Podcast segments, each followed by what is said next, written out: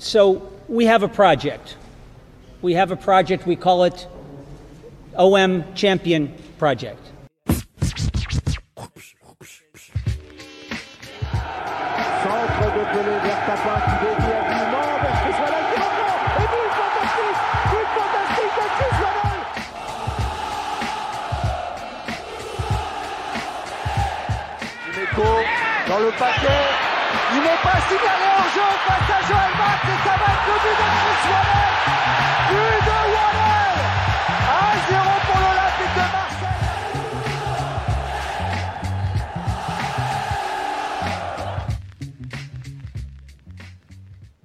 Hello, everyone, and welcome to the Marseille View.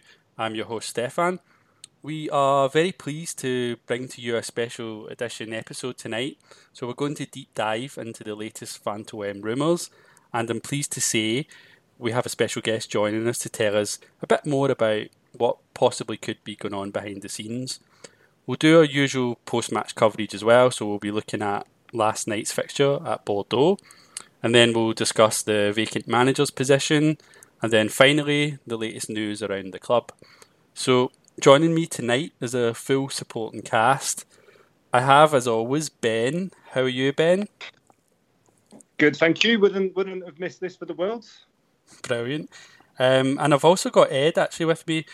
How are you, Ed? Besides murdering Italian cuisine, Uh, if you know, follow me on Twitter, you'll see my awful attempt on uh, carbonara. Um, I've been banned from Italy now. I can't go. I don't Um, think so. No, I, I, I miss Mil- I'll miss Milan. Um, yeah, it's great to be parachuted in for tonight. It's good to be uh, here discussing what has been the hottest topic of the season so far, of the 2021 season uh, so far in Marseille. So I'm very much looking forward to hearing from Ben. I'm very much looking forward to uh, discussing it and finding a little bit more out. Brilliant. Yep, it's been plenty to talk about recently, hasn't there? Um, I've also got Thomas actually, so nice to have you back, Thomas. Hope all is well with you. Hi, yeah, everything is very good, and I'm very excited to be here for my second episode and to talk about uh, and about other topics. Brilliant. Thank you. So let's get started then. So tonight's special feature will be, as we said, a look at the recent sale rumours. So to give a brief history of recent events, some of which were covered in our last podcast. So if you remember French journalist Thibaut Vezirian, who's been covering the stories about the sale of the club for about a year now. So recently he broke a story claiming that this, the club was in fact sold to a Saudi ro- royal prince, Al Walid bin Talal. Bin Talal, uh, pardon me. So that's a name that's long time been linked to a potential move to buy the club. Now, several other journalists subsequently revealed information either corroborating those claims or supporting in one way or another, and several others have claimed they were false. Now, the club then released an official statement denying the sale of the club and reaffirming the owner's commitment to a long term project at Marseille, but nonetheless, some maintain that there is still something in the works. Now, we are very lucky in that we have joining us tonight Ben Jacobs, who is one of those journalists that sort of revealed, I guess, some information regarding possible interest in purchasing Olympique Marseille. Ben, welcome to the show. How are you? Good evening, gents. Very well, thanks. Great to be with you. Brilliant. Yeah, just want to say thank you for joining us and for agreeing to talk to us and share what you know about Marseille suitors. It's very much appreciated.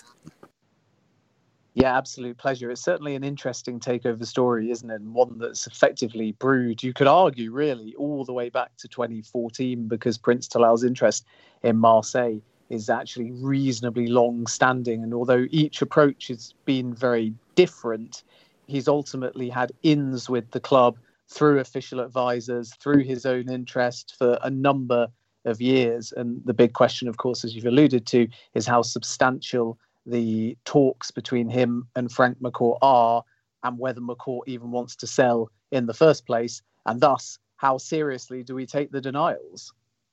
Brilliant. You're already giving some things away, actually, um, that some of which I wasn't entirely um, aware of, to be honest. But that's really good, good start. So, I just wanted to start from the very beginning, then, and just, just because um, I guess some of our listeners maybe they might not be familiar with your work because I think most of our listeners actually are from outside the UK. So I thought maybe if it's okay with you, if you could just explain, you know, what you do, what kind of work you're covering, and why this story is relevant to you.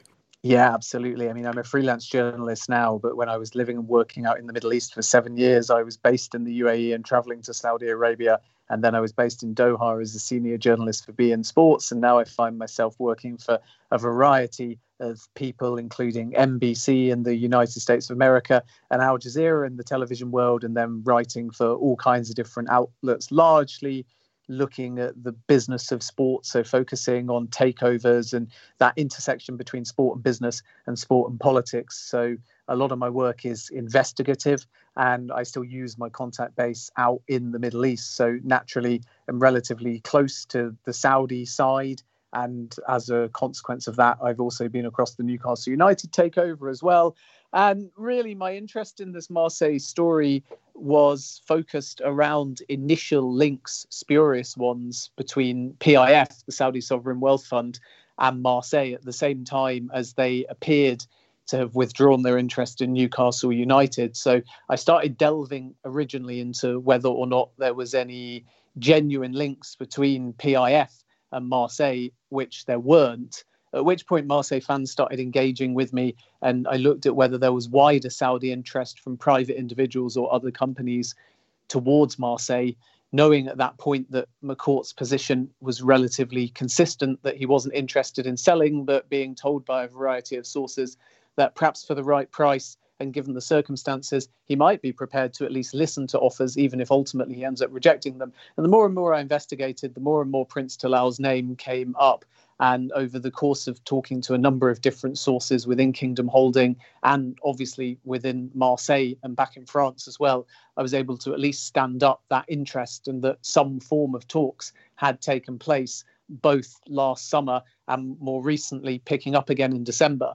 But it's important to note that within the context of Talal and Kingdom Holdings' interest, there's no direct link in terms of what was said and explored last summer and what was picked up again last December. So even though there's been a consistency of interest in Marseille from the same individual, the December talks and anything currently taking place are much less advanced than have been reported by some sources. It's naturally logical to assume that anything taking place now is a continuation of last summer, so things must be long standing and more advanced. But my understanding is essentially that Talal has sort of been hovering around Marseille for a number of years, and this would be his third attempt at at least exploring some kind of investment or acquisition. And given that those talks only started in mid to late December, and considering, as I've said publicly already, that the television rights is an issue, that now the lack of manager is an issue, the league form is an issue, the probable lack of qualification for the Champions League is an issue. There's a long, long way to go. And when I use the word issue, I don't mean that these are hurdles that can't be jumped over. I mean, when you're trying to value a club, put a price on it and agree a deal, each of these things obviously factor in what both the buyer and the seller consider to be a fair price. So until there's some stability around these things, my understanding is that a price won't be agreed. And as a consequence, there has currently been no offer. So I've been following this, like I say, essentially because as a broadcast journalist with a lot of experience in the Middle East, I'm able to not only talk to Marseille, but also see it from a Saudi perspective. And that enables you to get both sides and when you get both sides, you get a much clearer picture as to what's actually going on rather than perhaps what one side is telling you more exclusively to try and foster a narrative that they wish to entertain. I think that's a really good point, actually. Um, I'm glad you touched upon it because I think some of the reservations that some of our listeners and OM fans have about some of the stories that they've heard is the sources of where it's coming from and what the motivations might be behind that. So it's really good to hear um, it come from someone who's covering it from a very, very much a different angle. Um, you've kind of answered my the couple of questions I was going to ask at the start. I've got one question and then perhaps and then I'll pass it on to the others. Um, what do you to your knowledge, what are the motivations from Al, Al Walid behind this move? Um, what what would be his reason for wanting to purchase OM? Um, and and I know that there's a lot of different sto- like different things floating around about why that might be, whether it's to do with his own personal connection or whether it's a part of something state led or bigger, or if it's a purely a private business venture. Have you got any insight into why he might be interested in purchasing Marseille? Yeah, I mean, you can argue it a number of ways. First of all, and quite interestingly, even though public statements have revealed historically that he has a soft spot for Marseille, my understanding is that he as an individual is not a particularly big football fan, but what he sees is the power of sport and the value of that to his company and as an individual. And more importantly, now he's back on better terms with Mohammed bin Salman.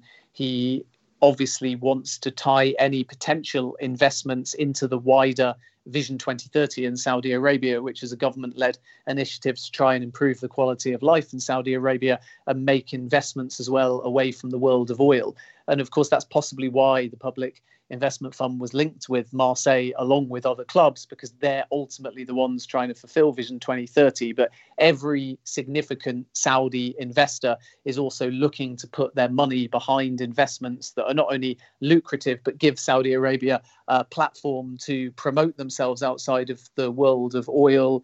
To the cynics, also sport wash a little bit as well.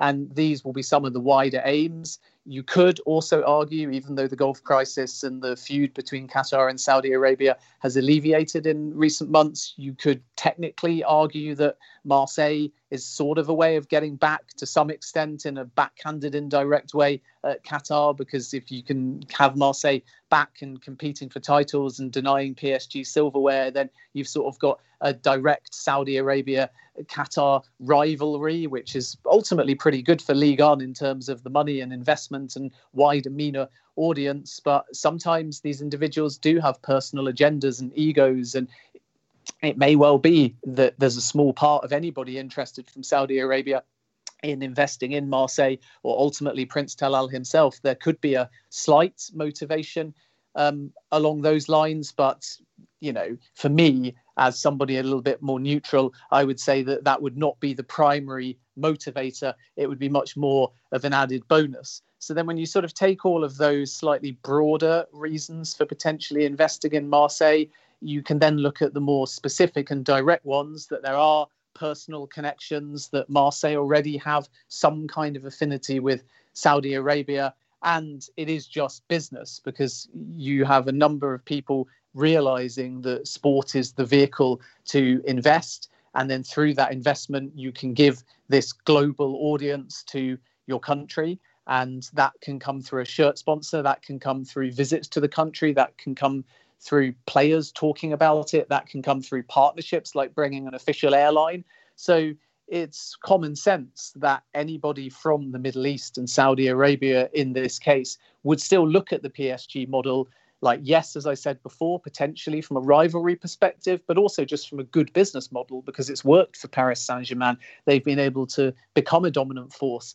And unlike the premier league buying a club like marseille is a pretty easy route comparative to the premier league if you succeed and invest sensibly over time in regularly getting into the champions league which is how you commercialize and how you ultimately um, move the club back to its glory days, and in doing so, uh, generate a big enough business to turn over a profit, which, from a personal perspective, is still the primary motivation of any owner that comes in. And you know, you could also add that at the back of anyone's mind looking to currently buy a football club, they may be considering these talks of a breakaway Super League, but probably more likely they're considering the expanded Champions League, which is going to give all of the big leagues in Europe uh, a better chance of qualifying and extra spaces all round. So when the Champions League format is redefined and becomes bigger, that's also going to increase the likelihood of regularly qualifying for the Champions League if you're at Marseille as well as clubs in other leagues. So then, how many clubs are there out there that can easily and relatively quickly, with a bit of investment and sensible management, get into the Champions League, and how many of them are currently available, and how many of them are available for the right price. And I think when you add up all of those things, even though there's a lot of instability currently at Marseille, in a perfect world, if McCourt can be persuaded to sell and the debt can be alleviated and the stadium situation can be sorted and a new manager comes in, once the storm blows over, it could be seen as a very shrewd investment. So I think for Talal, it is just business. Of course, if he does come in, the tune may change and he might start saying, Yeah, I've always loved Marseille, I've always been a fan. But like I say, I think you've actually got a much more distant figure than is being portrayed, uh, who isn't this day to day football or Marseille fan, despite having on public record a soft spot for Marseille uh, as a place and having some connections. But I really think it's more for him about is it the right price? Is it the right investment? Can I take this club regularly into the Champions League and have them compete with Paris Saint Germain? And then how, on top of all of that, can a acquisition, if it happens, benefit Saudi Arabia at large? Because as I said earlier, he's on better terms now with Mohammed bin Salman. And just to add to that, if those of you that are listening aren't aware of the sort of bad blood previously between them, a few years back, Talal was actually arrested by Mohammed bin Salman on charges of corruption, and he was jailed for a period of time under a house arrest it was a kind of a sham prison in the sense that he was locked away in, believe it or not, the Ritz Hotel, uh, which is quite a strange prison to be in. But that's kind of how it can work at times with high ranking people in Saudi Arabia.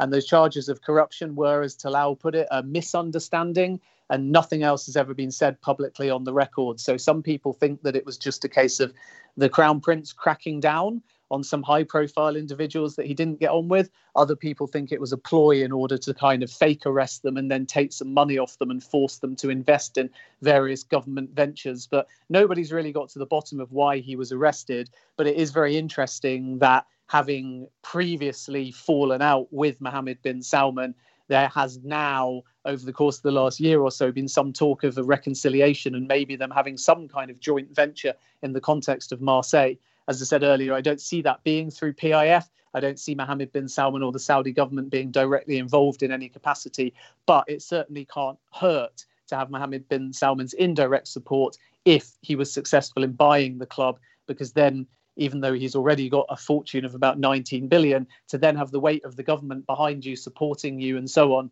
um, it's naturally going to make uh, the excitement around the club and the options and the potential to really become a force in European football um, even uh, more uh, interesting and exciting uh, with that sort of weight of power and influence potentially behind it all. But you know, obviously, for now, we are only talking about ifs and buts. So um, before we get too excited, these talks have to become a lot more advanced. Thank you. No, that's really insightful. I'm actually kind of pleased that you commented on Al Walid a bit in a bit more depth because I think that there's been a real myth that's been created about him and his character amongst OM fans over the last six years, um, which is yeah maybe not very realistic perhaps. Um, so it's good to hear a bit more about him and what his motivations might be and all this.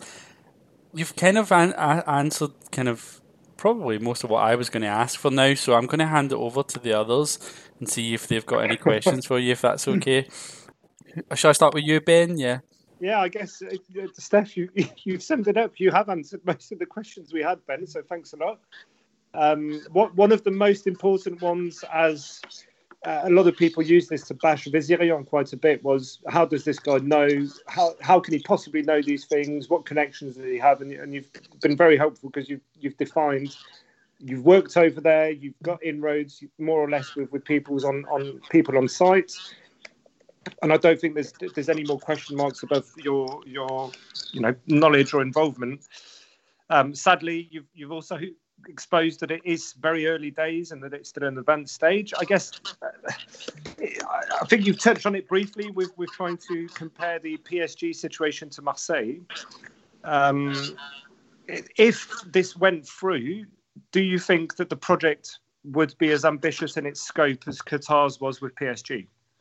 Yeah, it's a good question. And I think that it would have to be in the sense that if you're going to come in with the wealth of Prince Talal and Kingdom Holdings, then to settle for anything other than trying to transform a team that already has a rich history, to settle for anything that isn't winning the league ahead of PSG, that isn't competing in the Champions League, would be a little bit strange because this isn't the Premier League where there's some sort of halfway house, you know, a top four finish, regularly losing out to PSG, but still making the Champions League. It wouldn't cut for me in League One. And I think eventually the fans would become pretty disgruntled, even if the Champions League qualification was a bit more regular. And, you know, ultimately, what PSG have done, regardless of their domestic success, is they've built a squad with depth and European know how to get to the latter stages of the Champions League. And even though it hasn't always quite worked for them, and even though they've had some crazy and unexpected losses and defeats, and you know, we all remember obviously the Barcelona one from a few years back when Nasser Al Khelaifi left thinking they'd won, and then by the time he was out the stadium, they were out after conceding all those late goals. So um, that is one thing in terms of fine. They haven't gone all the way, but by the same token, every single season now you look at the squad and you look at their potential and you mark them down as contenders. And Marseille fans might not like to hear that, but it's absolutely true that if you're going to pick out on paper four, five teams, they're going to be one of them season in, season out to be there in the quarterfinals, the semi-finals, the final, or all the way. And I think that Marseille would have to be somewhere close to that over a three to five year period, let's say. It's certainly not going to happen overnight. And the Saudi side, anyway, wouldn't be hands on or day to day to facilitate that. So, what you're actually talking about is more information needed over time if anything progresses from this, whereby the money comes from the Saudi side. But there has to be some clarity over who would handle the club on a day to day basis, not just on the management side, which in all likelihood will be appointed long before anything advances in the context of this takeover, and then if a new ownership group comes in under Prince Talal, they'll have to decide if they want to stick or twist with whoever ends up replacing AVB. But it would still require a, in all likelihood, new president, possible new sporting director, and then a strategy for the day to day management amongst the chairman and directors, of which none of those roles, as I understand it, would be fulfilled by Prince Talal. He'll be a very distant owner, somebody that comes over and signs checks effectively or delegates the signature of checks, but not someone that's going to move to Marseille and run any aspect of the club on a day to day basis. So all you really have at that end is a huge injection of capital. And as we know from a number of football clubs, capital alone without strategy doesn't really get you anywhere. So I think that the answer to your question as to how Marseille would be positioned is as a direct and regular rival to PSG in Europe, along with others, and of course in Ligue 1 as well. But first, they would need to reveal what their strategy and game plan is.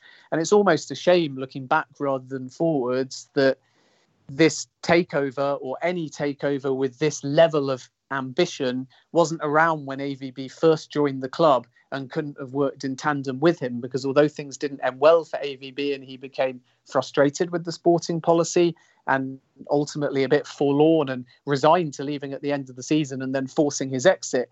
If you look at the 18 months before that, I actually think that he did exactly what a Prince Talal or any new owner would want. I think it'd be very easy to dismiss his contribution to Marseille, but for me, his time at Marseille was actually spent very well, putting the kind of building blocks in place that could move the club towards challenging PSG.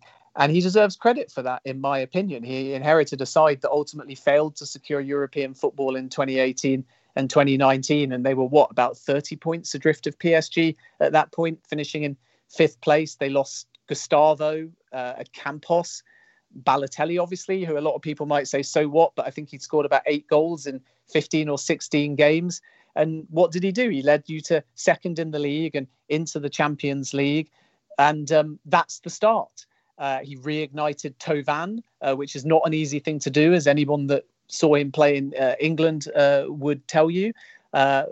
Dimitri Payet as well, another sort of aloof player that he was able to reignite. And even if we go back to as um, late as last December, uh, when I think you won six straight games, um, things again were looking up. So the decline of both amicable relationships and form on the field, and the loss of favour amongst uh, a very passionate group of fans has come very steeply and quickly, uh, which is a shame because all we'll really remember over the coming weeks and months is the Ferrari and the rudderless ship, and now how distant you are from PSG again. Uh, but ironically, it was AVB that got you about as close as you could have possibly hoped uh, to PSG during his um, tenure at the club. And if I was a Prince Talal style figure looking for a strategy, um, I would probably be trying to replicate all the good that AVB did, even though he'll unfortunately be remembered for the bad.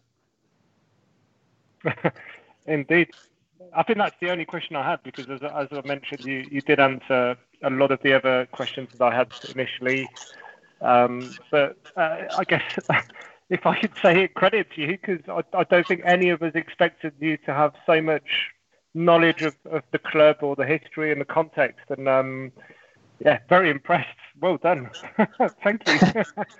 Well, I mean, you know, it's important to note that when you cover these stories, particularly when you don't work in France, you have to make extra effort. And no journalist is going to come on and tell you their exact sources. It's the most often asked question to any journalist, particularly when you're investigating something which is my area of speciality. And you gain your sources by offering them protection.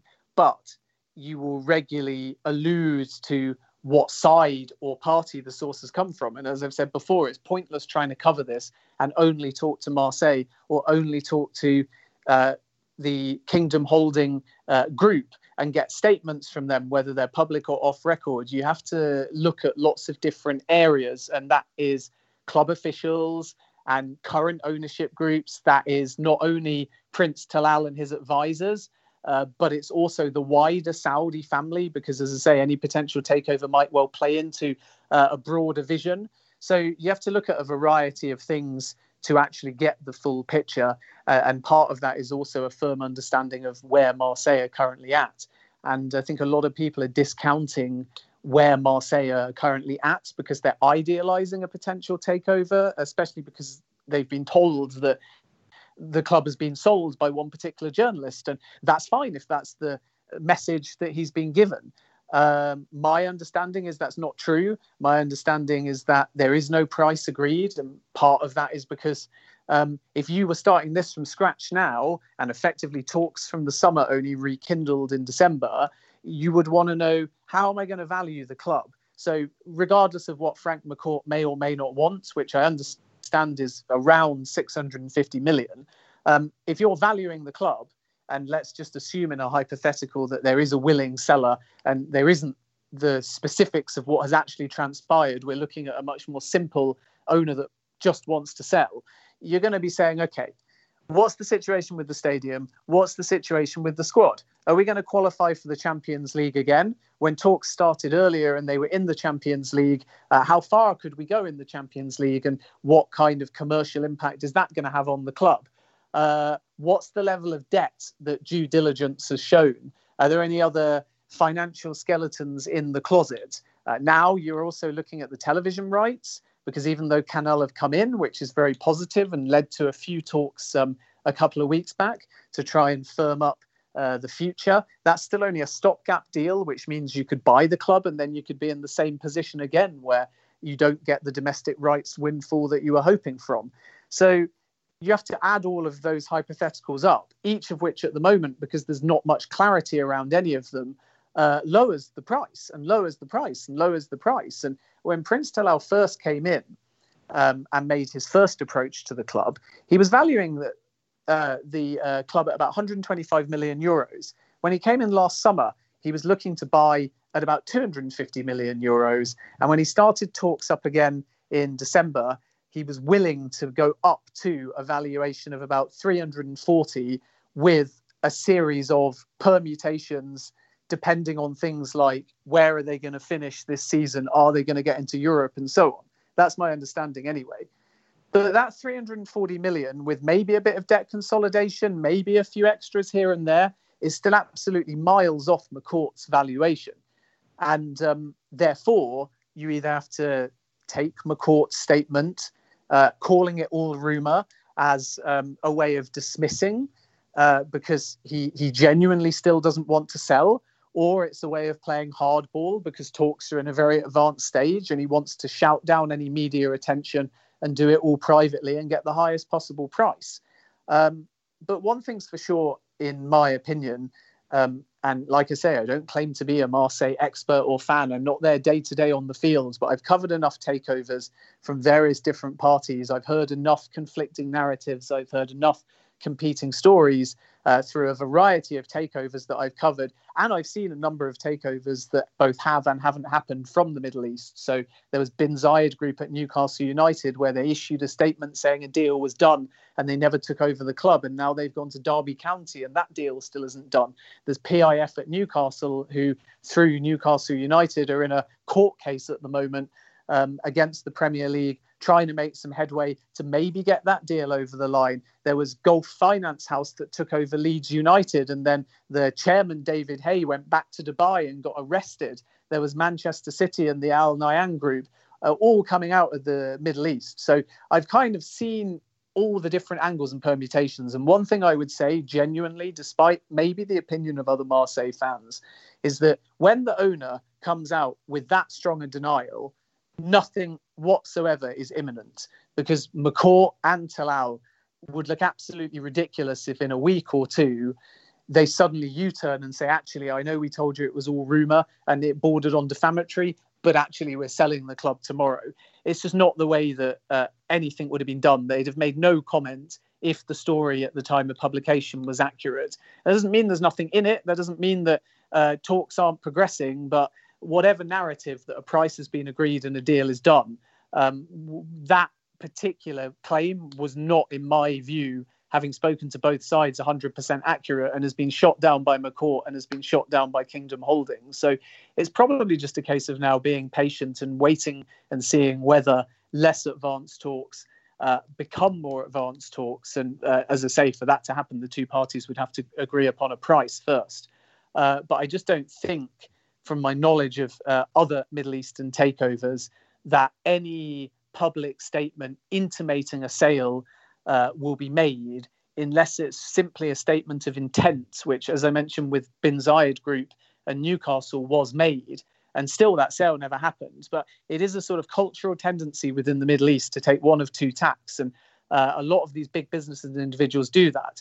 Uh, tack number one is they keep totally silent until the deal is 100% done in which case there's no way McCourt would have made the statement uh, that he made um, if a deal was imminent. Or tack number two, which is often a bit foolhardy, uh, is the buying group do release the statements simply of intent, uh, which is what I was talking about on social media when uh, I was talking ahead of the um, Paris Saint Germain derby. Uh, and they sometimes just say, yep, we've heard these rumors, we confirm them, we're really hopeful of buying it, uh, we've nearly agreed terms. And that's sort of uh, you know we want positive press. Everyone's going to be really excited. It doesn't mean the deal is going to be done but it's sort of a way of courting the fans and revealing something's happening. And um, it's not the wisest of tacks in my opinion but there is a possibility that when kingdom holding uh, think they're in a position where an acquisition is likely uh, they may say something in public particularly to saudi press that will filter its way over to france and the english speaking market uh, but I sense um, it's more likely that we'll see radio silence now either way, and then out the blue, uh, we'll discover that the talks either have become advanced or ultimately Prince Talal and his consortium have just faded away. Um, and uh, that's the end of it. So it's not the best news for Marseille fans because you're kind of just going to have to be very patient. Um, but um, obviously, um, I'm constantly across and seeing whether uh, I can get my hands on any more information. Wow, um, about, it's a massive dose of reality there, isn't it? Okay, Ed, I think, you, have you got a question uh, to ask? Yes, I have. Um, uh, good evening, Ben. It's uh, great to have you on. Um, we've heard in recent days uh, that the French Parliament are not very keen that Saudi Arabia uh, invests in football, even though Qatar and uh, the former president of the Republic, uh, Nicolas Sarkozy, had their fingers in the PSG pie. Um, is there a real danger that the French government could possibly kibosh this deal due to Saudi Arabia's far from adequate uh, human rights records? It's possible. I mean, you know, you want your politicians to stand up for what they believe in on the human rights front, but legally it's really difficult, as the Premier League have found with Newcastle United, to fight on those grounds, especially when you're dealing with private individuals who can always, from a legal perspective anyway, even if the practical reality is different, distance themselves very firmly from the government. So this isn't Mohammed bin Salman buying or investing in Marseille. It's a private individual who has ultimately done business with a variety of other high profile brands. So uh, Prince Talal also owns a big music brand called Rotana Audio, which is about to be bought by um, Universal, and um, that's you know a global deal with a global brand for something in the region of two hundred million dollars. And this is the argument Newcastle United fans made with PIF, um, where uh, there's far more blurred lines between um, are they independent or are they directly related to the government? But they said, well, hang on a minute, this is a sovereign wealth fund that's bought stakes in things like Uber. So what's the problem with Newcastle United? Uh, I don't think there would be any grounds on human rights, even if a moral stance is admirable, to specifically uh, pin uh, those um, kind of um, charges on Talal uh, and reject it. Uh, what they might be able to do, and they certainly would be able to do if it was the Premier League under that owners and directors test, is just reject him uh, on the grounds that he's been jailed for corruption charges that he hasn't actually gone to a court uh, and had dismissed. Um, he's just, as I said earlier, called it a misunderstanding, and then all parties have moved on and he was released. Um, the owners and directors test, if you like, in France operates a lot differently. And um, he wouldn't have started uh, those talks unless he thought that he could relatively confidently walk through the door. And I know those, obviously, those that will say, well, what about Nasser Al Khelaifi and charges against him? And he's already in the door, but uh, is slightly different because those charges against Khelaifi uh, were dismissed at the recent case. So, um, you know, he hasn't been charged with anything, whereas Talal actually has. Um, and you know, the, the, broader thing with the France Saudi Arabia relations is certainly interesting. Um, but I think you'll get a very similar tack to Newcastle United in the UK, which is that the government shouldn't interfere and won't be allowed to interfere in any approval behind the sales. So they may try and lobby and take an opinion, um, but it won't reflect very well on Ligue 1 if instead of implementing their usual approval process for any prospective owner, they turn uh, to the government for some kind of feedback or approval, or they listen to an external source lobbying because any prospective deal would be confidential and or should be confidential in theory and would be between uh, Talal and Frank McCourt. So the government shouldn't even have too much knowledge of it to be able to intervene. Um, so I think a lot of people perhaps, uh, again, are jumping the gun on that. Um, when um, you know actually at the moment Saudi Arabia is an ally of France. They've got strong military and political connections. They've got economic uh, connections as well, um, and um, they work together uh, on a variety of strategic partnerships. There's obviously a functional embassy in Riyadh as well. Uh, and I think um, there's a consulate general, uh, from my knowledge, in um, Jeddah as well. And both countries sit in the G20. So um, I think the government, if anything, would be quite wary of interfering in a sales specific to Marseille for fear of burning wider political bridges. Um, so it, it, would be my understanding um, that if a sale happened, uh, the government would very much um, allow Ligue 1 to fulfill its own process of approval um, and take a, a back seat because um, you know for something so specific to football and Marseille uh, to object, you, you would risk um, fracturing your entire relationship uh, between the two countries. Thank you, Thomas. Have you got any questions for Ben? Uh, yeah, uh, thank you, Ben, very much for that because because it was really very very insightful, and I uh, loved the the broader political context that you painted for us. I would love to talk uh, with you about uh, the the future of modern football and politics, but I, I am not sure if our uh, listeners are into that. Uh, instead, I would like to slip in like two quick but quick and concrete questions about our uh, situation. So the first one is uh, did I understood correctly that uh, actually the lack of a new coach is can be a hurdle in this potential sale, or maybe uh, we can read this situation that we don't have this uh, a coach because there is some kind of talks going on, and and maybe the new owner would like to have a say in in uh, in this um, appointment. So that's the first question, and the second one is about actually your sources in uh, Marseille, because you said that you also um, have some contacts there.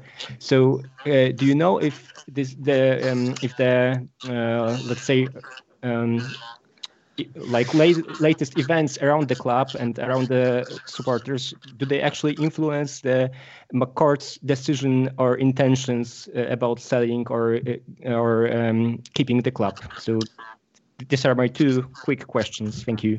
Yeah good questions. And um, as regards the manager my understanding as i've said repeatedly is that talks are not far enough advanced for any prospective owner whether that's Talal or even a new party that comes in to uh, influence that appointment.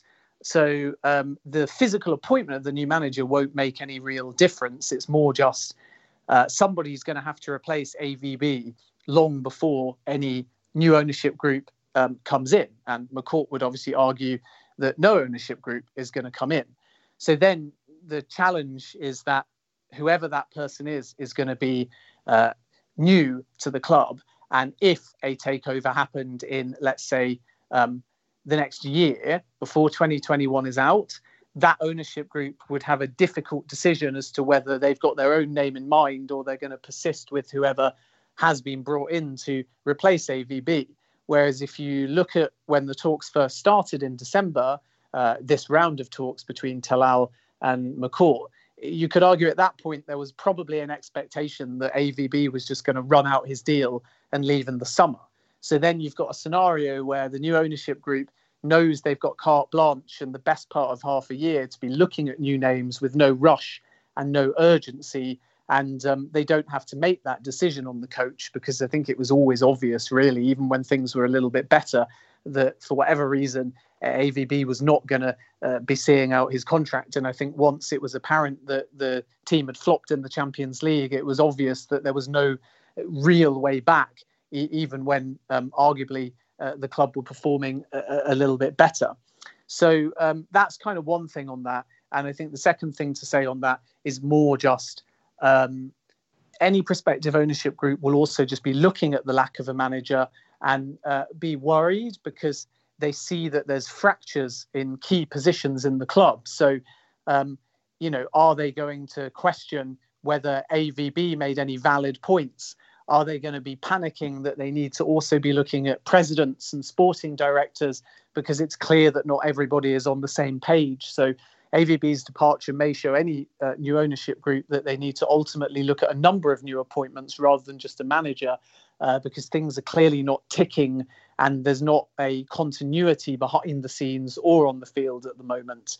Um, and um, obviously, until we get a new manager in, um, we won't kind of know uh, what the reaction from the Talal camp is, regardless of what happens with the takeover. Uh, but it would certainly be interesting if it's like a Sarri or a Benitez or a Valverde uh, to at least see what their opinion of um, that kind of appointment is. Uh, but you know, the challenge is any manager's seen the backstory at Marseille, and um, none of those three, as I understand it, are particularly interested in the role. So that's the other challenge: is that if you're coming into the club and you want a big name, you suddenly have to persuade that big name that it's a good environment and a, a positive environment and a, a good working environment um, whereas these big name managers are not going to want to have the same kind of problems and disputes as, as AVB had over player transfers and so on. Even if AVB was also forcing his own exit, um, he'll still potentially be communicating his side of the story to some of the names I just mentioned, and that might prove a hurdle as well. So um, I don't think the lack of manager or a new manager has a massive impact in the long term, but I just think it provides a few headaches in the short term. And then, um, as regards your uh, second question, which was about um, Marseille, right, and the uh, sources within them. Uh, just just remind me again of, of what you specifically wanted yeah, to know. the the, uh, the question is uh, like are are, um, uh, are the recent events around the club and the conflict between the supporters and uh, and, and our current owner is there uh, do you know that uh, does it does it influence at all Frank McCourt in his decisions to keep or, or sell the club? Yeah, I mean, I think that uh, the the McCourt sources that I've spoken to um, all paint the same picture of um, uh, an owner who is bullish about finishing what he started and um, who is unperturbed um, and feels like he will win back over um, doubters and dissenters. So um, I don't think fan protests and negative feedback are going to force his hand. I, have used the phrase before uh, when I've reported on the prospective takeover that McCourt's in no rush and ultimately his main priority is not jumping ship; it's getting a outstanding offer um, that suits him, and only then would he entertain leaving. And otherwise, his position will remain uh, the same as it has been repeatedly over uh, really the course of the last eighteen months or so, which is that the club is not for sale. Um, he's the kind of character. Sorry, sorry, Ben. Sorry, Ben. Just on that, I, I, I guess what what you're saying uh, indirectly, and you're painting the picture, and I'm sure you, you'll conclude the same thing. You're, you're drawing parallels between his tenure with the LA Dodgers baseball franchise and, and OM, which is he doesn't really care what's going on. He's he's got his convictions and he wants to follow through regardless of public image. Yeah, I mean, look, he cares about the business and he cares about the club. I, am sure of that, and it's very easy to say that he doesn't when things aren't going well, or because um, he's not there on a day-to-day basis. And there are some parallels for sure uh, with the Dodgers. Um, but I think the point is more that um, it's very easy, especially during the pandemic, where digital has taken an added pertinence, to assume that the vocal fans and the fans who are abusing and the fans who aren't even real fans but use the club as a platform for uh, violence and even some of the genuine fans that have just changed their tune on the club and are feeling more disconnected than ever. It's very easy to think that they're the majority um, when in fact they are the vocal minority or they're just the most prevalent upon digital channels. And as soon as, obviously, and I know it's a bit different in France, but as soon as over the pandemic, uh, fans were minimalized in stadiums or uh, couldn't attend at all, digital had added pertinence and has just become a, a, way of engaging for more and more and more. And I think we're seeing more debate and more arguments and more coordinated fan behavior, which ultimately uh, bubbled over in the case of Marseille uh, towards um, the protest at the training ground, leading to the called off game. Um, and um, that kind of stuff, I don't think, has too much impact on McCourt because he's rightly able to dismiss that as um, a slightly riotous and, to be honest with you, barbaric, barbaric attitude. Uh, because whereas I totally applaud the passion of um, Marseille fans and I enjoy engaging with them, uh, there's obviously a line about forcing your way into a training ground irresponsibly during a pandemic and setting off flares to try and make a point that you could have done in a more cordial way. And I think rightly, that kind of response shouldn't generate an owner backing down. It should make an owner stronger because the last thing McCourt, or in my opinion, any owner should want to do is cave to essentially a, and I know a lot of Marseille fans listening won't like me for saying this, but a mob mentality. It was an absolute disgrace what some sections of the Marseille fan base did in breaking into a training ground, in putting fear into the players, um, in destabilizing the club that ultimately they say they support. Uh, so, sure, protest, absolutely. Do it passionately, do it fervently, call for an owner to be removed. And um, he's obviously aware of that message. So, uh, it, it's not a uh, totally uh, meaningless task, but it won't alter his decision to um, see out the project, to uh, commercialize the club, to get rid of the debt, and to try and restore it to its glory. And he's going to keep saying that narrative until either it becomes a truth or he gets a good enough offer to walk away. And then we might hear what he really thinks about some of his interaction with the fans. But um, I can't stress enough um, that to an outsider watching some of the behaviour of the fans, uh, it was very poor. Uh, it was very sad. And um, like I say, I love football fans that are prepared to wear their heart on their sleeve. I love football fans that are prepared to protest peacefully and within legal means. But uh, I just don't think it was the right approach or helpful to the situation uh, to do what they did, uh, to put fear into the whole organisation, uh, to disconnect uh, between the players and the fans, uh, because the same players now might wonder if they go to sign an autograph in a car park after training, what's going to happen? Um, all it does is add to the drama and instability currently at the club. And um, it's a shame uh, that it came to that, to be perfectly honest with you. And from McCourt's point of view, uh, he's fortunate in the sense he's not there on the doorstep. Um, and I think from a distance, uh, seeing something like that uh, will actually uh, only make him more bullish to stick to his guns. Ben, I, to be honest, like I've probably um, heard everything I, I, I wanted to ask. So I, if I'm quite happy to kind of wrap it up unless anyone else has got any final questions um, to I, Ben I, before I he agree. goes. I, I agree, and I think the only final question that, that we need to ask is, as, as and when this heats up a bit further and further things emerge, would you be happy to come back on?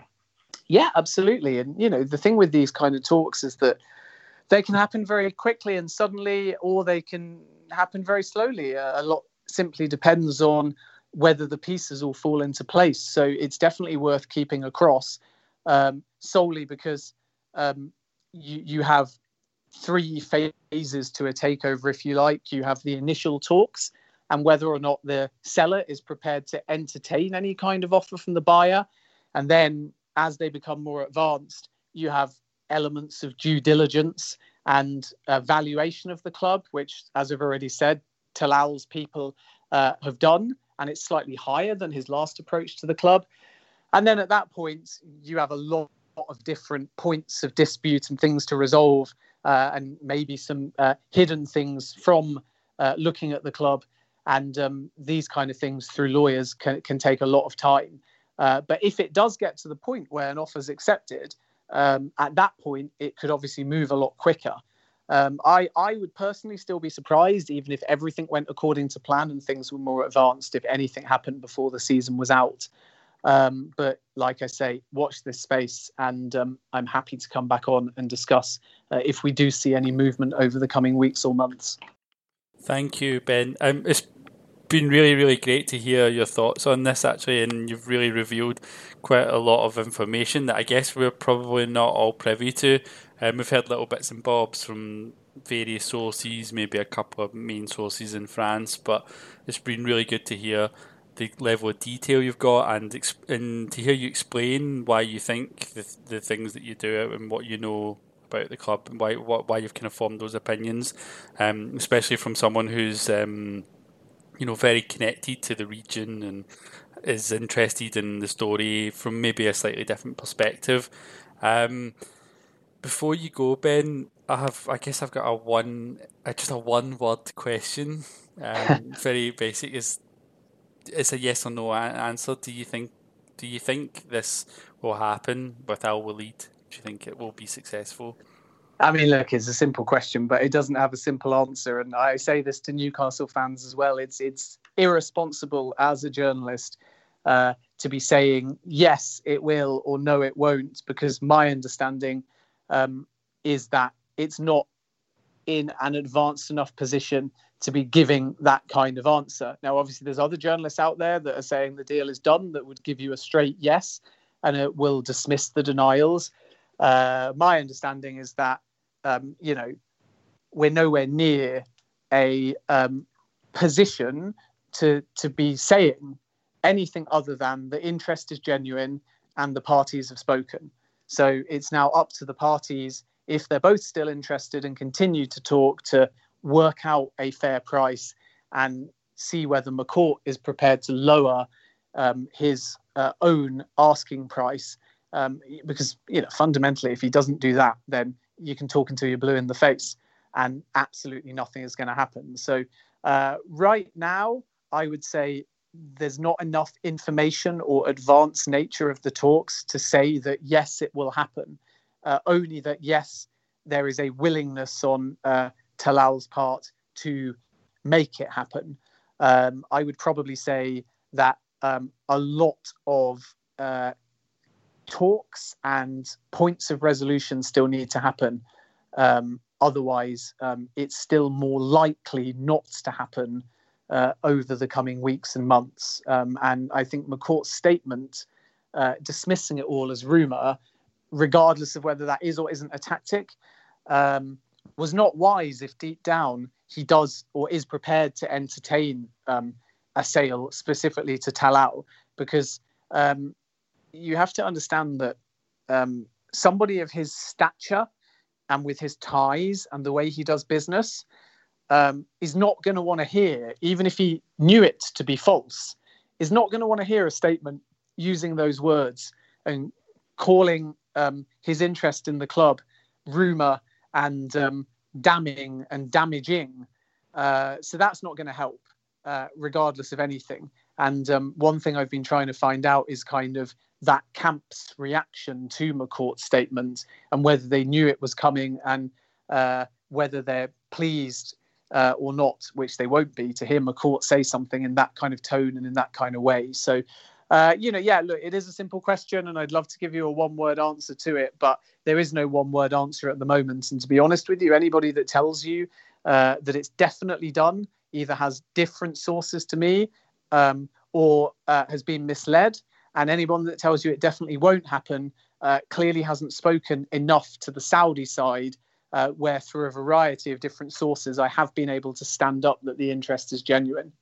No, that's fine. And to be honest, it's a stupid question because I'm I'm giving you a question that's in, virtually impossible to answer. You're kind of you're doomed either way you answer it. But no, um, thank I, you. I'd have been pissed off if you hadn't tried, Steph. Honestly. the thing is, so- though, is honestly like I don't. It's not like people have to understand that a journalist is going to be given actual facts that they've been able to investigate, and they're going to be given uh, a narrative from one side because maybe McCourt wants it out there that he doesn't want to sell, or maybe there's a point where he wants it out there that he does want to sell, or maybe there's more than one suitor. So uh, people put things out there um, to fuel a narrative, which is why it's so vital that you have to talk to both sides and see whether the same narratives and the same message and the same facts are there and then when they differ you have to start investigating. So a journalist is looking to get specific facts. And i think i was one of the first people to name talal and talk about the saudi side. And then uh, a journalist can only really speak to both parties. And um, it's sort of irresponsible um, for a journalist to win points to sort of say yes or no uh, if there isn't a yes or no because that only fuels the um, kind of um, online trolling, if you like. Because if you say no, you're going to get attacked. Um, and if you say yes and it doesn't happen, you're going to get attacked. And if you say yes and it doesn't happen, uh, the training ground might get attacked again and another game might get called off. So I'm very much of the belief that if I know 100% from both parties with the same facts uh, that it's going to happen, I'll say it's going to happen. But uh, if one side tells me one thing and one side tells me another thing, and my own investigations don't corroborate that we're at a point where a sale is imminent, uh, I, I, I, naturally can only report that and uh, sit a bit more on the fence. No, thank you so much. No, that's um, fair enough. Yeah, I just like I, I think we're going to wrap it up because we've we've got a game to cover actually that we um, we're going to break down. and, yeah, nil, nil, wasn't yeah, well, yeah, exactly. So perhaps maybe not too much we want to say about it, but also just the fact that um, never ceases to give us controversial stories uh, uh, every week. So we've got another one come up today that we're going to try and uh, analyse. But um, yeah, just to say thank you so much for coming on and, and sharing your thoughts. It's been really, really insightful and, and really interesting to hear that level of detail. So yeah, thank you so much. Pleasure, guys, and good luck for the rest of the season. Yeah, thank you. Thank you, Ben. Cheers, guys. Ben. Cheers. Bye. Yep, take care. Thank you very much. Right, we have Where quite. do we go from here? Yeah, I know we've got quite a bit to cover. Um, I don't think we're going to have very much time to go into much detail of uh, any of the other topics, but um, but we'll, we'll we'll try and sort of gloss over the game and maybe the, the news today very quickly, if, if if you're okay. And I guess if anyone has to go, just go. You know, that's fine, and we can. We've got a big group today, so we can sort of manage to plough through the, the, the remaining topics. But before we move on, is there a, has anyone got any thoughts about what we've just heard? Which has been really a lot of information, isn't it? Um, so yeah, is it, if you've got anything you want to you want to say about that before we finish up, that uh, fire away, guys. I, I guess just quickly, um, the the number one doubt I had not about not about Ben as a, as a journalist or, or even Vezirian is the credibility and the background that, that has led them to have this information, this possession in their possession, and I, that's the, that myth has been dispelled for me. I think that Ben has, has you know exposed perfectly and pertinently how he how he, he's in know, uh, why he thinks it's a strong possibility but not yet done. And, and my my analysis, and, and I'm, I'm not surprised. It's exactly where I thought the stage of the discussions were at, as in they're, they're taking place. He, McCourt was reluctant at first, but the, the, state of the season and the club's finances probably made him see reason. Um, but he's playing hardball, as you would. He's a good negotiator. Credit to him. Um, and I guess the, the important message for everybody who just listened to that segment is wait and see. It's underway. There's a strong interest from the buyer but it's very early days, so be patient. Yeah, I, I, I would say just like for me, it was like uh, it sounded so.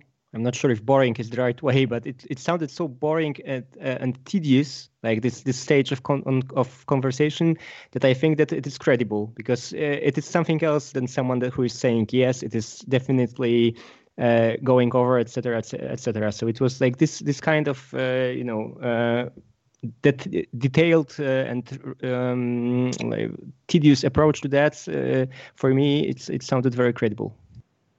I think that's a really good point, Thomas, because I think that some people, would name them, might sensationalize what they what they've heard and what they know, and that really just fuels people to get overexcited, to get their hopes up, and and start kind of for stories to start growing legs. And I think what we heard was a bit more. Um, of a dose of realism and it seemed a bit more um, plausible. So yeah, I, yeah, I, I agree with what you're saying. Like the fact that it's like it's it all sounded very sensible. That it, the yeah, it's probably I, my initial gut feeling is that this is probably more likely what's going on than what we're hearing elsewhere. Is that we're looking at something in such early stages, um, and at the moment it's not really we don't know whether or not it will progress beyond that because we don't know what the club, what the owner, the current owner, really, really wants to do, whether it's enough to push him or not. So yeah. Ed, have you got anything to say before we move on? Yeah, I'd just like to say it was a tremendously good listen. Um, I think we found out a lot of people. We found out a lot of rumours. Um, I admit my question wasn't the best in the world. Uh, but I thought it was interesting to ask that, um, considering the French Parliament has been not the biggest fan of this, that it was worth a look at. I think we've also found out who are the genuine people, who are the people with the know-how and the bullshitters. Uh, we're not going to name any names, uh, but we found out who's bullshitting and who's not. And I think this podcast has given uh, a huge uh, amount of insight into how the deal is progressing. You know, is it got legs? What's you know the credibility? You know, because we hear takeover rumors all the time, and we we don't know whether they're genuine or not. There seems to be legs, but it's still it's taken a lot of time to get going. But I thank Ben for clarifying these rumors. It's, it's a huge uh, sort of just sort of truth for us, knowing that we have uh, this man who works in Arabia, who knows the inside outs of the sporting business in that t- part of the world. And I will say that uh, we've learned a tremendous amount tonight, and I, I think it's been a real, a real boost to the spirit of the Marseille fans to hear this news. Okay, thank you. So we need to move on. To be honest, we've got a lot, a few uh, other topics that we were hoping to cover. We may not cover them all. Um, the game against Bordeaux last night was supposed to be the, the main body of the podcast. So since we last podcasted, there was two other games. So we, we came up against PSG um, in, in Le Classique. It was a shit game. We lost. I don't really think any of us want to spend too much time talking about that tonight. Um, and then after that game, we also played Auxerre in the Cup, came away with a 2 0 victory. I'm not going to ask you about those games actually just because of time, so I'm just going to move quickly on to Bordeaux. Um, can I just hear your thoughts on the Bordeaux game last night? So, what are your main takeaways, views from what you saw last night? And I should say, just for listeners, if you didn't catch the game, this was a nil-nil draw, um, and the most significant thing about the draw was that we had nine men for much of the second half, but the, yeah, we still ended to come away with a point. But yeah, I'll leave it up to you guys. Uh, do you want to go I, first? I thought Ben? we'd agreed to. I thought we'd agreed to do a minute silence because it was that bad. no, look, look. Uh, it, it, it's a very odd context at OM, as we know. Um, we drew 2 2 against Lens in midweek before. No, sorry, 10 days before that. Then PSG, quite harmless. You know, we didn't do much. And surprisingly, they left us quite a lot of the possession, as they probably knew that we wouldn't do much with it. Bit of a non event, really, that game. Not, not, I, I was relieved we didn't concede six, but it could have been six if, if they'd have been given a penalty. Well, it could have been more than two if they'd been given one of the, one of the couple of penalties they were denied. But we, we've, you know, we've got a number of injuries, suspensions, um, and we. It was just a, such an odd game, this Bordeaux game. I had been predicting all week that it would be a nil-nil ball draw with very few chances, and I, I was actually quite right. Um, not a lot happened in terms of football. I think there were there was a couple of there was one clear chance for either team. Um, fucking Germain. I'm not even going to go into how, why, what, what the fuck happened with his chance, and and it just sums up our season. You know, with, beyond bad decisions bad bad play of form, you then get bad luck because 20 seconds after Germain misses that, Balerdi gets sent off as the, as the sort of last man for putting uh, the, the winger down on the on the right side, and then Benedetto loses his head, and and you know goes in with a pretty fucking rash challenge on Koscielny, gets sent off as well, three two or three minutes later, and.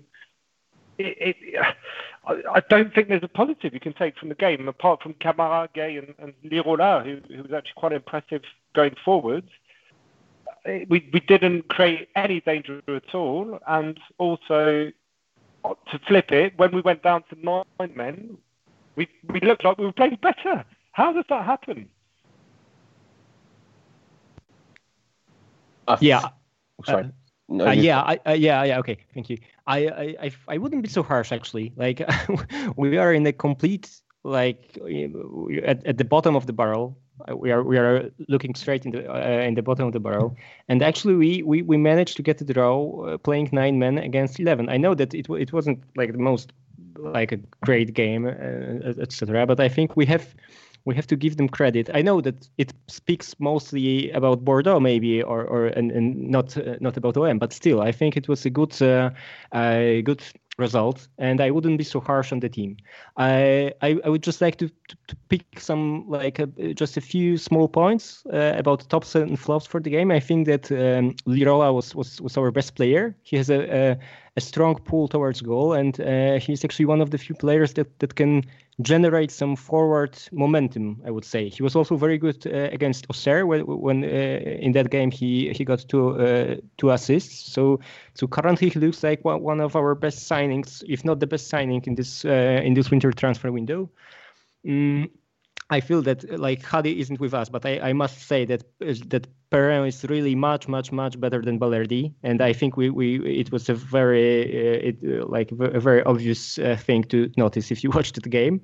Uh, and one last thing, maybe that, that, that I'll say, I, I think I wouldn't be too harsh on Germain. I know that we we we we, we don't like often we speak not so fondly of him, but honestly, when he was subbed subbed off, you could uh, see that he tried to give it all, and he was like his his shirt was wet. That's that's one thing that we uh, that we actually uh, you know uh, that that we ask the players of. So I think that we should give him some credit that he actually he he he he is everywhere. He tries. He isn't a very good football player, but still his determination is. I think uh, I applaud it.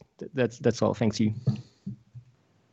I think you can applaud uh, Germain's determination, but there is a phrase um, in the UK, uh, busy idiot. Um, I hate to say Valerie Germain, Valerie German put in a truly dreadful performance, but the whole, the momentum was bad going into the game. I mean, everyone was wetting their pants because we beat Auxerre in the Coupe de France. I mean, big deal. You know, they're in League 2. This is a game that we came into, we had not beaten uh, Bordeaux since 1977 at their place. It was pretty much not going to happen this year, not with the squad that we had. It was, I think, a really turgid affair. I think it was probably 93 minutes of my life I will never get back. Um, I think both sides were pretty depressing to watch. Bordeaux uh, just did not look like they were going to score. The only player they had uh, that looked like he was really putting any effort in was Ben Arfa. Um, Balerdi's sending off was extremely rash. I think he played again as he always does, not very good. Um, I think I, I, remember I got a lot of stick uh, because I went after Balerdi uh, at Christmas time. I think I've been proven correct uh, because he's not improved. He's not uh, calmed down. He's just become far too rash, far too stupid to tackle challenges. It's costing us games. Um, Benedetto's sending off. I think it was just pure frustration getting out at the heat of the moment. He probably saved himself, um, you know, the the chore of having to watch his chances go wide, left, right, and centre. I, I just think it was one of those affairs you won't be looking back on in five, ten years, uh, watching on ESPN Classic with a glass of pastis in your hand. You'll be probably wanting to watch it thinking it's two a.m. You know, I better be watching some teleshopping because it was that bad of a game. Uh, I think really, really poor, and it's unfortunately the summary of Marseille football at the moment. Just dreadful to watch. Okay, thank you guys. Um, I guess just to add my sort of views on the game is that I just can't believe that Bordeaux couldn't win the game with us having nine men for much of that second half. It really shows you how bad Bordeaux must be to not be able to break us down because even before the sending offs, we weren't playing very well. We were really poor in the first half. They were all over us for large parts of it. Um, and a couple of individuals on the pitch, which you have mentioned to mentioned, you know, Balerdi, Cuisance, um, were very, very poor. So it's quite remarkable that we got a point from that in the end. Um, so yeah, I guess the only thing that I can say about this game as the takeaway probably is that we are surviving for the moment, and that game really was just really all about surviving. Um, yeah, so I don't I don't know how much to say because it, there wasn't a lot of good football from our end, um, and even though we played badly, I think that was kind of we were we, we can easily ignore that because the fact that we finished with, with nine men, if we'd finished with 11 men in that performance, we'd be slating it even more so. But the fact that we had nine men, we can kind of look back and go, oh, yeah, like, you know, the guys that were on the pitch done a job, and we got away with one there, and so on. Look at look back on it and a bit more positively than potentially we would do if that hadn't, if those guys hadn't got sent off. So it was a very, very strange game. Um, sad to not end to be able to break that record that Porto have, but you know maybe next time. I mean, right now we don't even have a coach, so we can't expect too much. Um, so yeah, so that's Can I, yes, yeah. On you go, yeah. Thomas. Can I just have like one one very small thing, like a small paper paper cut, but it's a small thing, but it drives me furious. Actually, I really really hate this kind of kickoff. Sorry, I just had to say that. But like the the, the after after the moment of kickoff, if we are the team that kicks the ball as far as we can uh, for a throw in into the uh, opponent's half, I think it shows that we really do not feel comfortable on the ball, and it's it's a really it's a sign of weakness actually, and it it paints our mental state right now. I think I know it's a very small thing, but I just had it to I I, I had to let it out of my system. I think you're right. We used to do it a lot under Garcia, didn't we? And then I don't think I'd really noticed it so much under AVB. But yeah, I agree with you. It's it's like a rugby. It's like what you do in a rugby game. It's very strange, and it, yeah, it kind of looks like we are not comfortable that we can actually bring the ball forward on the pitch by playing football. That we have to punt it up and hope that by moving the ball up exactly out of touch, right. we can actually get closer to the opponent's box. It's very strange. And it, how often does it work? Never. It never, never But leads the, the, the. Canal Plus commentator, yeah, the Canal Plus commentator even said, "Oh, Thauvin seems inspired by France's performance away in Dublin today for, the, for in, in the Six Nations." For fuck's sake! Okay, um, should we just move on um, and cover the last two items? So, because you know this is such a long pod, um, the I wanted to talk about the new manager position. I know we talked about this last time, so I don't really want to say too much. But I guess since we last podcasted, it looks more and more that we're focusing on our primary target, which has been identified as Jorge Sampaoli. And I just wanted to hear what your thoughts on him were. Is this a coach that you'd be excited to see at Marseille or not? It's a bit uh, no. Firstly, I'm not. I'm about as excited as being told that uh, it, I'm being fed uh, a diet of boiled potatoes over the next three days. Um, this man is a head case. He has a awful record. He's not stayed at a job for more than four, more than two years, and that was Chile. That was the only one. It would be a bit like giving an arsonist a can of pet and saying "go nuts." I think you'd be like putting a lunatic lunatic child to the side. For what we have, the options though, we don't really have a choice. We've got the youth coach, or we've got, you know, Jorge Sampaoli. I, I don't know what what to think. I mean, who else can we get? There's no one who wants this job. Uh, the only way that we'll get someone we actually want is if we do get this Saudi Arabian investment. But of course, as we've heard tonight, it's not looking as easy as one, two, three, click the fingers. We get Lucien Favre, and then we get Messi, or, Messi, and then Mbappe, and then we get you know Robert Lewandowski, Lewandowski front. front. So I don't think it would be a good appointment, but we need someone just for that transition to, to get us through the hump. Okay, what about the others? What are you thinking about Sampaoli? Yeah, I, I, I just wanted to say that I, I, uh, I agree with Ed that it is, it is a very, I guess it's a very risky choice, and it's a good pain, uh, point that you made that he he, he hasn't stayed for a long uh, at, at one job. Uh, he actually, if you look at, at his record in Europe, he actually managed only Sevilla in 53 games. Uh, his win rate was about 51%, so it's not bad. And they actually, uh, Sevilla scored uh, 97 goals, so that's a lot. But still, I think it's a it's a risky choice for a situation that is very very uh, fragile. So uh, I'm maybe I'm not so skeptical, but I think we should be aware of potentially bad consequences uh, of like aggravating our crisis. I think. Ben, what about you? What are your thoughts on Sampaoli? It's, it, I, I'm in two minds about this whole managerial situation now, um, just because um, and, and, independently from, from the discussion we've just had about potential sale, which doesn't sound like it's coming anytime soon anyway. But if you bring in a new manager now, who's going to, uh, you know, he's going to he's to arrive in a, in an awful context in the club, um, and he's also going to have to make do with with the departures of one third of his playing squad in June on free, you know, at, at the end of their contracts. I don't really see the point. Um, you could, if they're up for it and they understand what they're walking into, and they know that they, you know, going to be three months of dead rubber, and then on to the proper tra- pro- project. But I think it's. I'd rather we tell him, look, wait, wait till June. Come in, come in June. Players will be gone. You'll have a clean slate.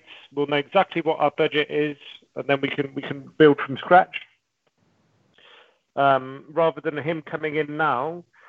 I, I think my biggest my biggest worry with this manager situation and my biggest frustration with, with yesterday's game as, as, a big example is we have Germain Thauvin um, out of contract this summer.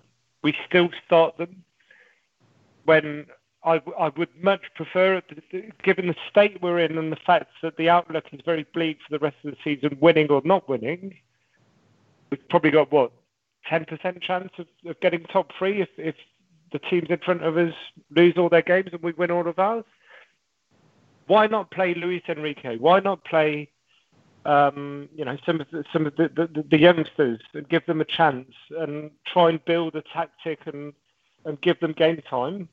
and I'm worried that a, a manager would come in, try and limit, you know, try and do damage limitation and continue playing Germain Thauvin, all of those, Payet, and arrive this summer with already having alienated some of his squads that are going to be around next season, like Luis Henrique, um, like uh, Dieng, this young striker, and, and, a few others in other positions.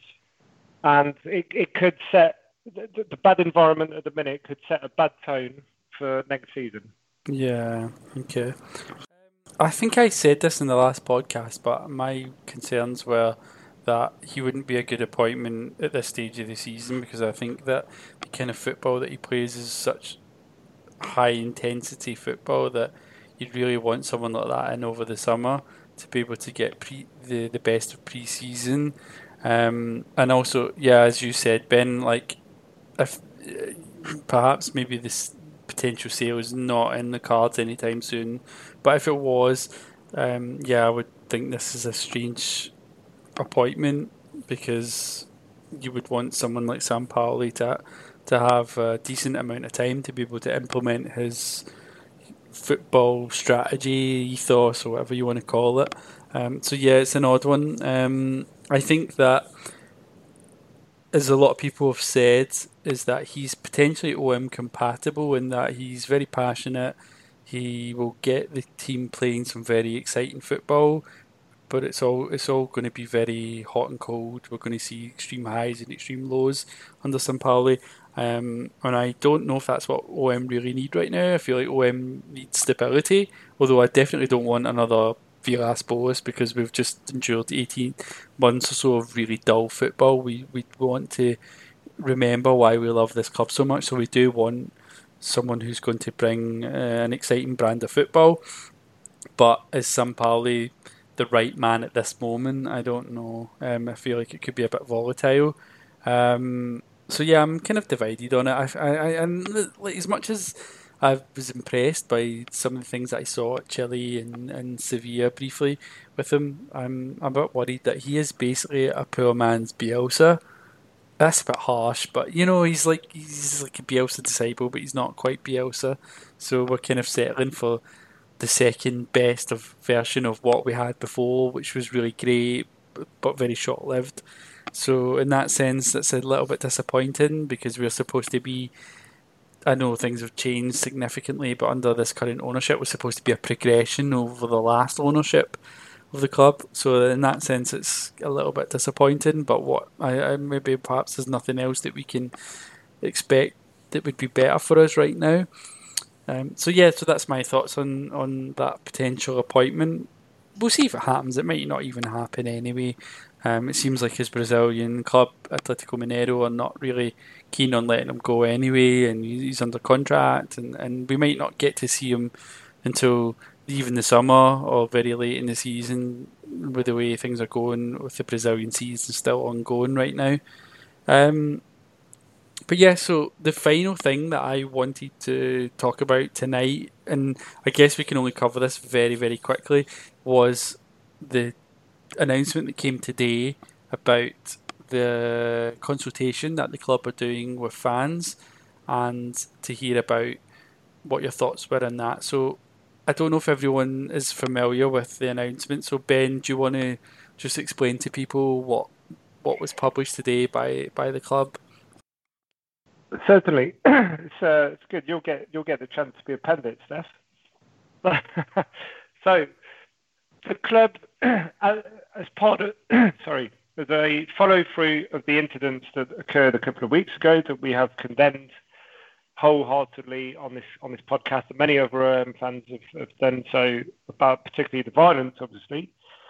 Um, the club has taken steps to um, initially censor by using the classic uh, mise en demeure practice, which means sending them a letter um, legally discouraging, discouraging them from um, undertaking any further protests or statements that are negative towards the club. And that was that was about I think this was that was early this afternoon. And this evening, it's now emerged that, that the club has um, signalled its intent to end uh, any legal or financial agreement that they have in place with said ultras groups, which are, the, the, as we know, you know, the, the, life and blood of the club for the last 50 years, um, to resell tickets or season tickets to their members. Um, whether they can do this unilaterally from a legal point of view, I don't think. Um, but they've, in any case, they've signalled that they're willing to start the, the, the going down the route of, of uh, ending these agreements. So I'll say a quick piece on this, and, and just from the point of view of, of the OM Nation group um, and groups, I think worldwide, we're all at a loss of what the hell is going on right now. Um, it's it's just it, it, makes it feel very orchestrated, and this and this consultation of the OM Agora um, initiative, which basically is a a consultation program that the club is going to undertake with selected fan groups. Um, I've, I've, we've just learned that the OM nations should be a part of that consultation, apparently, but who knows who else? Um, to redefine what they class as a OM supporter and what supporting the club is and what is good and what is bad. Um, it, it, it, it just feels like an absolute fucking smokescreen. Um, I find it hard to believe with what we know about Eyraud and, um, and, and this club and the way it's run that firstly I find I, I I can guarantee you that 99% of any fan that they involve in the program who, um, sorry, in the consultation that is an OM fan that has been watching the club for a number of years will will tell you that the club, the lifeblood of the club is the virage and the tifo and the flares and the chants. Um, I don't think 99% eh, of the fans will validate that opinion. Um, and secondly, I, I feel like it's all a bullshit excuse because they would ignore those positive opinions that why would you change something that isn't broken and they will they will only retain the 0.01% of fans who say oh I watched a game with my kid on TV don't like seeing fighting and, and I'm, I, I think that they're looking for that very small percentage of opinions to use it as, as an excuse to dissolve the fan clubs and say oh well, we asked the fans for their opinion, and this is what they came back with. And I, am very worried that censorship of, of the feedback of this of this poll and consultation will be the case. But that's my two cents. Over to you guys. Christ, that's terrifying. If that's true, that's really horrible outcome from all this. Um, yeah, have you guys got anything to say about any of that? Have you got any thoughts on it? If you don't, that's fine. I would have liked to. I would have liked to see Bernard Tapie try this in the 90s. I would have liked to have seen Louis-Dreyfus try this in 2000. They know full well they would have never tried it because they would have had a riot on their hands. This is censorship at its finest. We cannot criticize this club, which, excuse me, we see an owner who doesn't care. We see a president who's running around like a mini dictator. We've got players who don't care. Are we not allowed to criticize? If, if I was a member of OM Nation London right now, if I was the leader of it, I would say enough. We cannot tolerate this. We need a meeting. This guy cannot run this place like thinking it's his own little country. I'm sorry, something has to be done. Whether that's boycott of OM London, Nation London, which is probably going to get tanked at the end of the year anyway. This this is this is not prioritising the main fan. We should be as one, not the one fan who sits in Chambly with his two kids and says, "Well, this is a bit boring, isn't it? Should we watch cartoons?" oh, I'm a fan of OM 90% of the time. You know, this is this is not right. This is it's almost like he's trying to get ble- bleach and clean the stadium itself by getting rid of all the fan clubs, get rid of the passion that makes this club so special. Without the fans, Marseille is nothing. It's not a normal club. You remove the ultras, you remove the fans who pay the money, who graft every day to get that seat at the Classique, at the Olympique, against Bordeaux, for the Cup games, for the Champions League games. And you've got to tell them to get lost because they're part of a fan club? How dare you? How dare you? I hope all the pre- Web Nation presidents stand up for their fans and say to Jacob Ree and Uru, this is unacceptable. Something needs to be said. Yeah, I, I, I think that like uh, I maybe I, I am just just to just disagree a little bit. I think that everyone can, can call himself an OM fan and have a have a have a voice in what's going on. Uh, but said that, I think that like uh, it is absolutely bizarre for me because it sounds like they're they're trying to come up with the with the strategy that will do the most harm this is like very difficult for me to understand because it's like they're trying to like like they said to to, to their phone siri generate me the perfect storm. How, how can we make this situation even even worse? That's that's the one thing i cannot understand because it is it is really um it's it's truly bizarre for me. I think it's it's a bad move and it's a good, bad move in a very bad situation. That's why i i, I cannot comprehend that. Can i just add something very quickly? Um i didn't mean your normal fan who watches every game on the TV. I mean fans who switch off after after about 45, 50 minutes, who don't watch every uh, game if they can. They tend not to watch. They tend to do something else. That's what I meant. I'm not meaning fans like Thomas. I'm not meaning fans who listen to our podcast. I mean it for the the Johnny come latelys, the Footixes who are not that bothered. That's what I meant. So I apologise then. Yeah, yeah, sure, sure. Yeah, yeah. Um, yeah, so of my view, I would just say that it's, as kind of you've sort of said, Thomas, it's they, they couldn't make it worse, could they, by, by announcing this? You know, they're really, really going to new levels to piss everyone off and upset the people that already feel incredibly ostracised. You know, there's supporters groups that feel that they are being pushed out. And yeah, it seems like they're just trying their best to to, to do that. Um, I mean, essentially, it looks like they just want rid of anyone that doesn't fit with the image that they want of the OM supporter, and that is not the supporters club, sadly. Um, it's yeah, it's just, just it's quite surprising, and I yeah, you do worry about the club's identity in the long term and and how this will impact it. Um, I would just I, I kind of touched upon this in the previous podcast, I think, because we when we were talking about the incident at, at the training centre. Um, yeah, I just feel like it's like a cleansing exercise. Um, it almost feels like, and I, I, I say this, I know this is a very crass um, uh, expression or comparison, let's say, to, to use, but it almost feels like it's like the, a genocide of OM fans. And yeah, it's just really shocking. It just feels like they want to, to cleanse the club of, of its supporters or, or the, the ones that they don't feel fit with the identity that they want to portray to, to the world, to the outer world. And it's very sad because those very supporters are key to that this club's identity. Exactly, and it feels, and, and Steph, it's exactly what you said. And to go a step further, based on the recent incidents, it feels orchestrated.